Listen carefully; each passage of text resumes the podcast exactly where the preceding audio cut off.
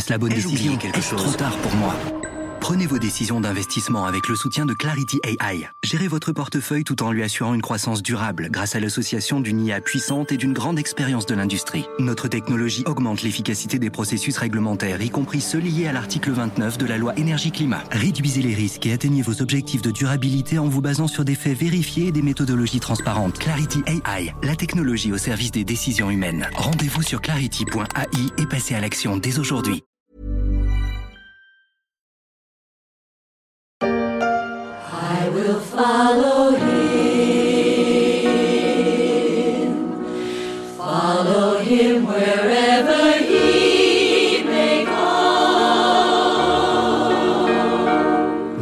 L'avouer, quand on vous parle d'un couvent de sœurs aux États-Unis, vous avez tout de suite, comme moi, l'image de Whoopi Goldberg dans Sister Act, I Will Follow Him. Mais connaissez-vous les Sisters actionnaires, des sœurs investies sur les marchés financiers et porteuses d'une démarche responsable, des femmes que les marchés ont envie de suivre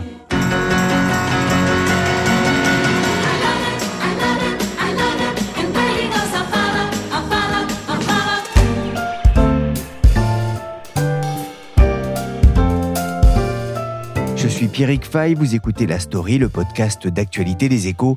Chaque jour, la rédaction du journal se mobilise pour analyser et décrypter l'actualité économique, sociale et financière. Et aujourd'hui, on part à Philadelphie avec Anaïs Moutot, qui est entrée au couvent pour rencontrer de drôles de dames.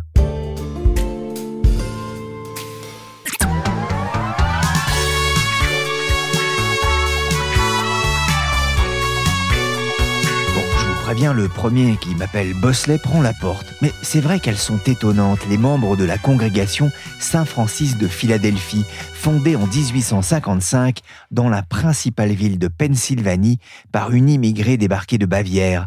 Devenue veuve avec trois enfants, elle entra quelques années plus tard en religion.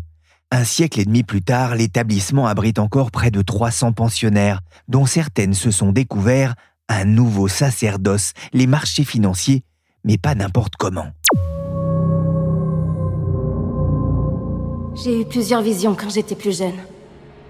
Et après chacune d'elles, la même pensée restait dans ma tête. Qu'avez-vous vu? J'ai vu une nonne. Bonjour Anaïs, Bonjour Pierrick. vous êtes journaliste au- aux Échos Week-end, ancienne correspondante du journal en Californie. Vous vous êtes rendue récemment dans la banlieue de Philadelphie, à Aston, un quartier très verdoyant. Rentrée dans le bâtiment des, des sœurs de la congrégation, c'est un moment un peu hors du temps. C'est un endroit assez étonnant en effet parce que ce couvent il est situé sur un campus. C'est pour ça euh, que c'est ouvert parce que les campus américains c'est souvent euh, très vert. Donc en fait c'est celui de la Neumann University qui est une université que la congrégation a ouvert en 1965 qui compte euh, environ 2500 étudiants. Alors moi quand je suis venue il y avait y avait pas d'étudiants parce que c'était la fin des cours. Mais voilà il y a, des grandes pelouses, campus typique à l'américaine, les tables de pique-nique etc. Et donc un peu plus loin à l'écart on a le couvent des sœurs Saint-Francis de, de Philadelphie qui est un bâtiment assez impressionnant, donc euh, quatre étages en pierre grise, très cossu, et c'est dominé par un, un magnifique dôme en fait euh, vert et rouge qui est surmonté d'une grande croix dorée. Et tout autour il y a un grand parc, c'est un endroit euh, très agréable. Donc une bonne partie des sœurs, euh, il y a environ 300 sœurs dans cette congrégation, elles y vivent jusqu'à leur retraite, euh, et là elles peuvent ensuite aller quand il y a de la place à la maison de retraite qui est juste en face. Donc c'est vraiment un peu comme une petite ville. Et il y a aussi une église assez importante à gauche, sur la gauche du couvent, avec des vitraux qui ont notamment été réalisés par une des bonnes sœurs. Alors le 19 septembre se tenait euh, le 27e tournoi de golf annuel des Sœurs de Saint-Francis. Vous n'y êtes pas rendu vous, pour tâter du swing et de la petite balle blanche. hein Non, à mon- à mon grand regret, j'étais pas là à ce moment-là, mais, mais au mois de juin, mais euh, ça doit valoir le, le coup d'œil. Alors, je parlais d'un tournoi de golf, la participation commence à 275 dollars. C'est moins cher si l'on se contente du dîner et ça peut monter jusqu'à 8000 dollars par participant. À quoi sert cet argent? Alors, euh, cet argent-là en particulier, je sais pas exactement, mais euh, les sœurs lèvent régulièrement de l'argent lors de ce genre d'événement bah, pour financer l'entretien de leurs bâtiments, euh, les logements des bonnes sœurs une fois qu'elles quittent le couvent, etc. Mais aussi des opérations caritatives, des soupes populaires, donc différents types d'aides aux personnes dans le besoin. Vous avez pu rencontrer sœur Nora Nash. Alors, elle a la responsabilité d'investir aussi cet argent de la congrégation. Et notamment d'investir en bourse. Qu'est-ce qui les a poussées à devenir des, des boursicoteuses? Alors en fait, les sœurs, elles ont de plus en plus de mal à obtenir assez d'argent via justement ce type euh, d'événements caritatifs, via les dons des croyants aussi, pour euh, donc entretenir leur bâtiment et tout simplement euh, payer pour la vie des bonnes sœurs, puisque aujourd'hui on a quand même un, les bonnes sœurs, comme le reste de la population, vivent de plus en plus tard et donc coûtent cher en termes de retraite, d'assurance santé, etc. hein. on est aux États-Unis, donc il n'y a pas vraiment de couverture santé publique de bonne qualité, ça coûte cher. Donc elles se sont tournées vers la bourse. Après, ça peut étonner parce que ce sont des sœurs euh, franciscaines, donc il y a une statue de Saint Francis, qui est Saint François d'Assise en français, euh, juste dans le hall quand on entre dans le couvent. Et on sait qu'il était plutôt euh, un apôtre de l'ascèse. Mais en fait, ces investissements en bourse, ça permet certes d'entretenir des bâtiments qui sont assez luxueux, mais la vie des nonnes, elle reste assez ascétique. En fait, leur logement et leur nourriture est payée par la congrégation, mais à côté, elles ont juste 150 dollars par mois d'argent de, poche, en quelque sorte. Donc, elles ne peuvent pas vraiment s'offrir quoi que ce soit de folichon avec ça. Ah, c'est sûr qu'on est loin des influenceuses à Dubaï, c'est de l'argent à investir, mais pas n'importe comment. Les sœurs sont des adeptes de la RSE, l'investissement socialement et environnementalement responsable. C'est logique pour euh, des femmes de Dieu? Très vite, en fait, elles se sont posé la, la question quand même de ce que leurs investissements finançaient. Et euh, dès les années 80, elles ont créé une sorte de département RSE, donc euh, Office of Corporate Responsibility, pour mieux coller à leur mission, qui est quand même de servir, je cite, les pauvres, les marginaux et les opprimés. Euh, elles ont donc créé, à côté de leur portefeuille principal, un autre portefeuille qui est dédié à l'activisme actionnarial, où en fait, elles achètent des actions dans des entreprises pour pouvoir faire évoluer leur politique, notamment en déposant des résolutions aux assemblées générales, mais aussi en entamant des, dialogues avec la direction. Donc en général, elles prennent vraiment le, le, montant minimum pour devenir actionnaire et déposer une résolution, ce qui est facile aux États-Unis parce qu'en fait, la règle qui a été décidée par le gendarme boursier américain, la, la Security and Exchange Commission, depuis 1942, c'est un seuil très bas, donc 2000 dollars depuis au moins un an pour pouvoir déposer une résolution, ce qui en fait leur ouvre euh, les portes de, de ce pouvoir. La responsable hein, de, de, de, cette politique RSE, c'est donc cette nonne, Nora Nash. C'est un personnage étonnant. Elle est assez étonnante puisqu'elle a 80 ans euh, et elle connaît sur le bout des doigts les, les, business des plus grandes entreprises américaines, donc euh, Merck, Wells Fargo, McDonald's, Amazon, puisqu'elle a des actions dans une quarantaine de sociétés euh, dans lesquelles elle dépose donc soit des résolutions euh, régulièrement, soit elle entretient un dialogue avec les équipes de direction, euh, le secrétaire de conseil d'administration, les directeurs juridiques, les responsables du département RSE, parfois, mais plus rarement le PDG directement. Euh, c'est une Irlandaise, en fait, à l'origine, euh, qui rêvait de devenir euh, bonne sœur pour devenir missionnaire en Afrique. Mais sa mère n'a pas voulu. Et donc, en fait, elle l'a réorientée vers les sœurs de la congrégation Saint-Francis dans sa petite ville irlandaise, Mallow, qui est dans le comté de Cork. Et en fait, elles l'ont envoyée en 61 aux États-Unis pour devenir enseignante dans les différentes écoles à travers le pays. Et puis, en fait, en 2001, elle a complètement changé de, carrière, si on peut dire ça comme ça, puisqu'elle est devenue donc responsable de la RSE de la congrégation. Donc c'est quelqu'un d'extrêmement posé, de très croyant, hein, qui a un sens vraiment très religieux de sa mission auprès des entreprises et qui consacre la majorité de son temps. Quand j'ai essayé de lui demander un peu ce qu'elle faisait euh, parfois en dehors, euh, elle m'a dit que voilà, son principal hobby, c'était de regarder euh, le jeu télévisé Géopardy et puis les, les matchs de l'équipe de baseball locale, les Philadelphia Phillies. We are back with Final Jeopardy. Here's the category, classic games, and here's the clue. Reuben Klamer, who passed away in 2021 at age 99, developed this game relatable to literally everyone on Earth.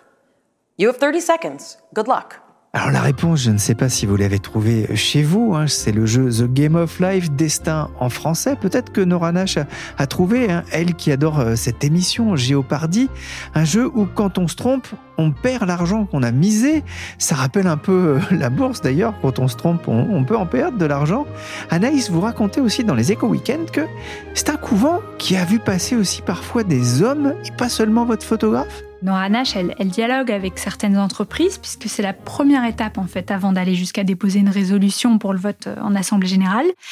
ou parfois elle accepte en fait de retirer une résolution si une entreprise se montre désormais ouverte euh, au dialogue euh, sous la pression. Et donc dans ce cadre, elle a souvent les équipes de direction qui viennent sur place. En tout cas, avant le Covid, ça arrivait, ce qui n'est plus trop le cas depuis. Ça a été le cas avec euh, la direction de la banque Wells Fargo, par exemple, ou la chaîne de magasins Discount Dollar Tree, qui est assez grosse aux États-Unis, ou le pétrolier Anadarko. Ouais, il y a cette phrase. hein. Si quelqu'un euh, se demande pourquoi il y a un homme dans le couvent, bah, c'est le photographe. Voilà, ça m'a fait euh, sourire. On voit qu'elles ont une démarche d'activiste. Il y a d'ailleurs quelque chose d'étrange dans ce portefeuille euh, dédié justement à, à l'activisme. Elles ont acheté des valeurs considérées, alors comme des sin stocks, les fameuses actions du péché dans le pétrole ou le tabac. Comment est-ce qu'elles justifient ces placements La doctrine de l'Église a longtemps été d'exclure ce genre d'entreprise de leur portefeuille, mais elle, ces nonnes, elles soulignent que euh, les communautés religieuses, elles détiennent pas suffisamment d'actions d'un Exxon ou d'un Altria, qui est le géant du tabac derrière euh, Marlboro, pour que ces entreprises en aient quelque chose à faire si elles les cèdent, et que par contre, si elles ont des actions dans ces boîtes, bah, ça leur donne voix au chapitre. Elles peuvent tenter de faire bouger les choses via des résolutions ou des dialogues. Donc, euh, par exemple, on a Judy Byron, qui est une, autre nonne qui est basée à Seattle, qui a pris des actions dans deux rares fabricants d'armes qui sont cotés en bourse, Storm Ruger Co et Smith Wesson depuis cinq ans. Et après la fusillade dans cette école primaire euh, au Texas, euh, qui a fait 22 morts euh, en mai, elle a récolté 68% des votes pour que l'une de ces deux entreprises tienne un, audit sur leur abus en, matière de respect des droits de l'homme. Donc voilà, elle, dit ça comme un exemple pour montrer qu'il vaut mieux au final avoir des actions dans, dans ces boîtes-là. Et C'est vrai qu'à la différence de certains fonds activistes classiques, elles ne sont pas dans une recherche de rentabilité à tout prix ou de respect de la gouvernance. Elles cherchent plutôt à pousser les entreprises à- modifier leur politique. Elles ont déposé des résolutions et entamé le dialogue auprès de grandes entreprises comme Amazon, Bank of America, Merck, McDonald's, mais aussi chez le géant du tabac Altria ou le pétrolier Chevron, des sociétés bannies d'ailleurs de leur portefeuille principal, mais qui ont leur place hein, dans leur portefeuille RSE. Les actionnaires religieux ont voix au chapitre et une voix puissante. C'est ce que vous a confié Nora Nash. Et Anaïs, c'est une pratique qui ne date pas d'hier? Cet activisme actionnarial, ça a commencé par des citoyens lambda dans la seconde moitié des années 60 aux États-Unis, donc vu ce seuil euh, assez bas fixé par le, gendarme boursier américain. Donc en fait, on a en particulier un, activiste de la gauche radicale de, Chicago, Saul Alinsky, qui a beaucoup travaillé sur les conditions de travail des ouvriers et qui a utilisé cet outil notamment pour lutter contre le- les discriminations raciales. Et donc en fait, euh, dans les années 60, il décide de déposer une résolution pour pousser le géant de la photographie Kodak à embaucher des Afro-Américains. Et pour ça, il va chercher le soutien d'autres actionnaires minoritaires. Il se rend compte qu'il y a des églises protestantes et il leur dit, il raconte dans son livre, euh, il avait une, une pancarte qui disait Gardez vos sermons, donnez-nous euh, vos procurations. Et donc, pour la première fois de, leur histoire, on a deux églises, l'église épiscopalienne et l'église unie du Christ, qui décident de ne pas suivre les consignes de vote de la direction et qui votent pour euh, la résolution de, de Solalinsky. Et donc, à partir de là, en fait, les communautés religieuses, elles commencent un peu à découvrir cet outil elles se mettent à s'en emparer réellement dans le cadre de la lutte contre le régime d'apartheid en Afrique du Sud, à la demande en fait de l'archevêque euh, sud-africain euh, Desmond Tutu. Et donc en 71, euh, l'Église épiscopalienne des États-Unis dépose pour la première fois une résolution à une assemblée générale, qui est celle du fabricant automobile General Motors, pour lui demander de quitter l'Afrique du Sud.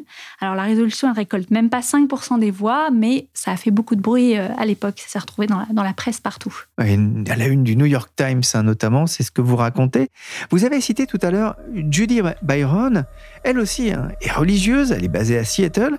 Il y a une sorte de confrérie des sœurs activistes aux États-Unis? Oui, en fait, il y a des dizaines de congrégations aux quatre coins des États-Unis qui font de l'activisme actionnarial. Donc, on a les Sisters of Mercy of the Americas, qui sont celles qui déposent euh, le plus de résolutions. Mais maintenant, c'est carrément géré par une sorte de, bureau avec des profanes spécialisés de l'investissement qui font ça pour elles. hein. On a euh, les Franciscan Sisters of Perpetual Adoration de La Crosse dans le Wisconsin. Euh, parfois, c'est vraiment une congrégation minuscule, comme les Benedictine Sisters of Bourne dans le Texas, qui ont trois sœurs, mais qui sont très déterminées. Donc euh, voilà, en fait, ce qui s'est passé, c'est que avec cette lutte contre l'apartheid, les, les communautés religieuses se sont dit qu'elles avaient un rôle à jouer pour influencer les entreprises, et elles se sont rassemblées au sein d'une association qui s'appelle l'Interface Center on Corporate Responsibility, donc ICCR, pour s'associer et déposer des résolutions ensemble, et aussi éduquer d'autres investisseurs non religieux. Donc là-dedans, Aujourd'hui, il n'y a pas que des congrégations de sœurs, il y a des fonds de pension d'église, il y a des systèmes de santé privés catholiques, et aujourd'hui donc aussi des investisseurs euh, non religieux. Et donc ces différents membres, aujourd'hui, pèsent assez lourd puisqu'ils pèsent 4 000 milliards de dollars, ce qui est à peu près la moitié de BlackRock, euh, le premier gestionnaire d'actifs mondial qui est à 10 000 milliards. Donc, euh, si on regarde le total, en fait, entre 2004 et 2016, les membres de cette coalition ICCR ont déposé près du quart des résolutions environnementales et sociales aux États-Unis.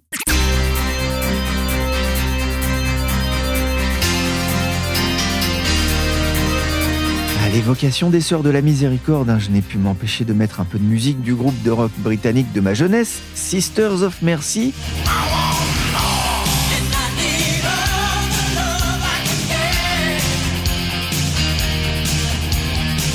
Elles en veulent plus pour leurs ouailles et elles en demandent plus aux entreprises. hein. Ce réseau à qui vous le disiez une véritable influence dans les assemblées générales.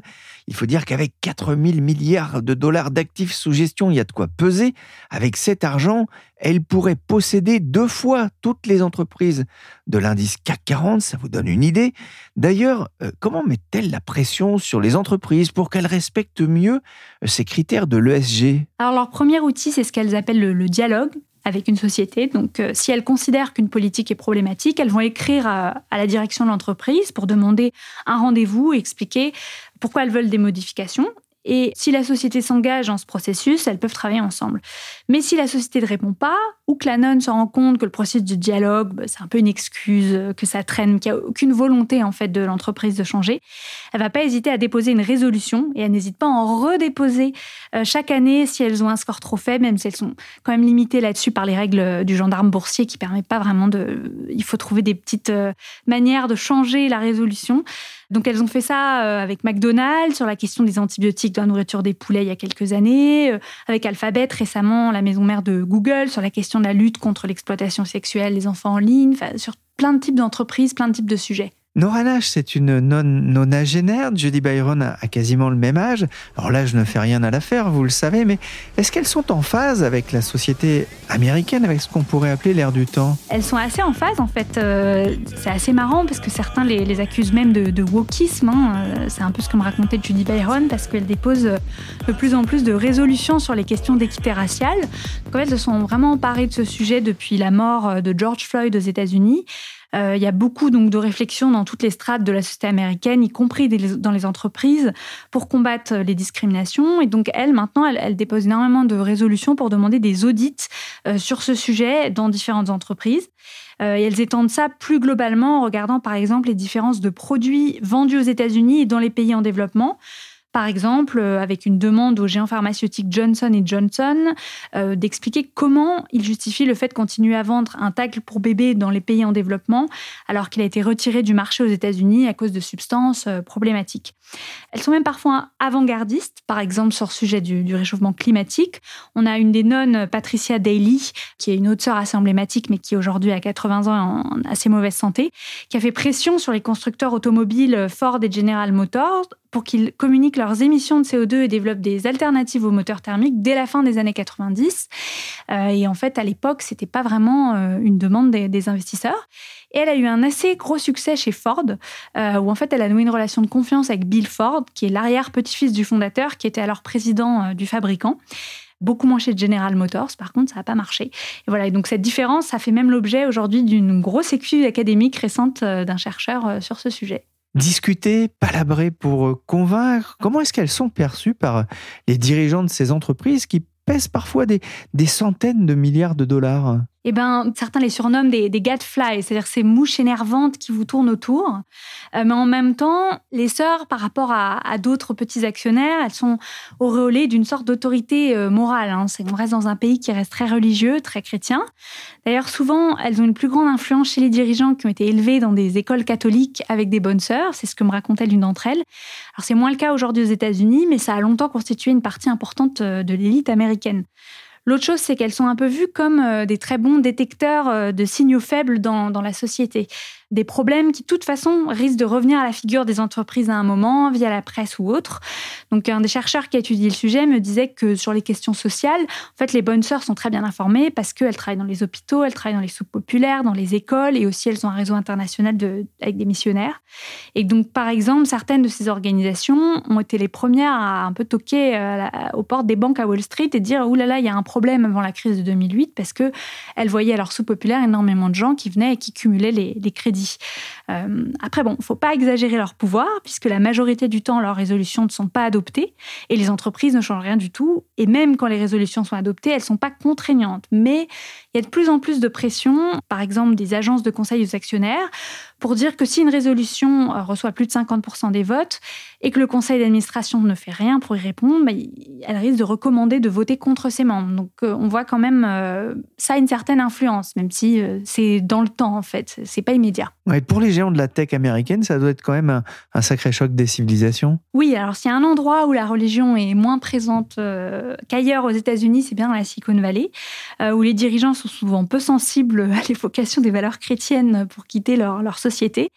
Et donc, euh, parmi les rares dirigeants qui ont osé s'opposer aux nonnes, euh, il y a le patron d'un fabricant de puces informatiques, Cypress Semiconductor, euh, qui s'appelle T.J. Rogers, qui à la fin des années 90, en fait, a attaqué la prédécesseuse de Nora Nash, qui réclamait que le conseil d'administration comprenne davantage de femmes et de minorités.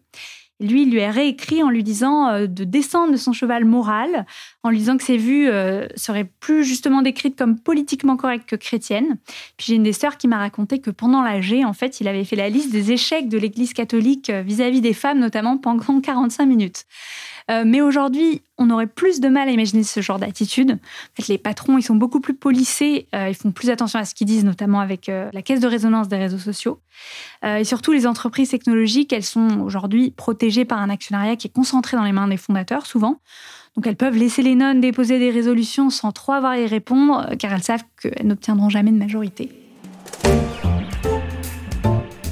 Merci Anaïs Moutot, journaliste aux Échos Week-end. Vous pouvez retrouver son enquête sur le site des Échos, rubrique Week-end. La story s'est terminée pour aujourd'hui. Cette émission a été réalisée par Willy Gann, chargé de production et d'édition Michel Varnet. Le podcast des Échos est disponible sur toutes les plateformes de téléchargement et de streaming de podcasts. Abonnez-vous pour ne manquer aucun épisode.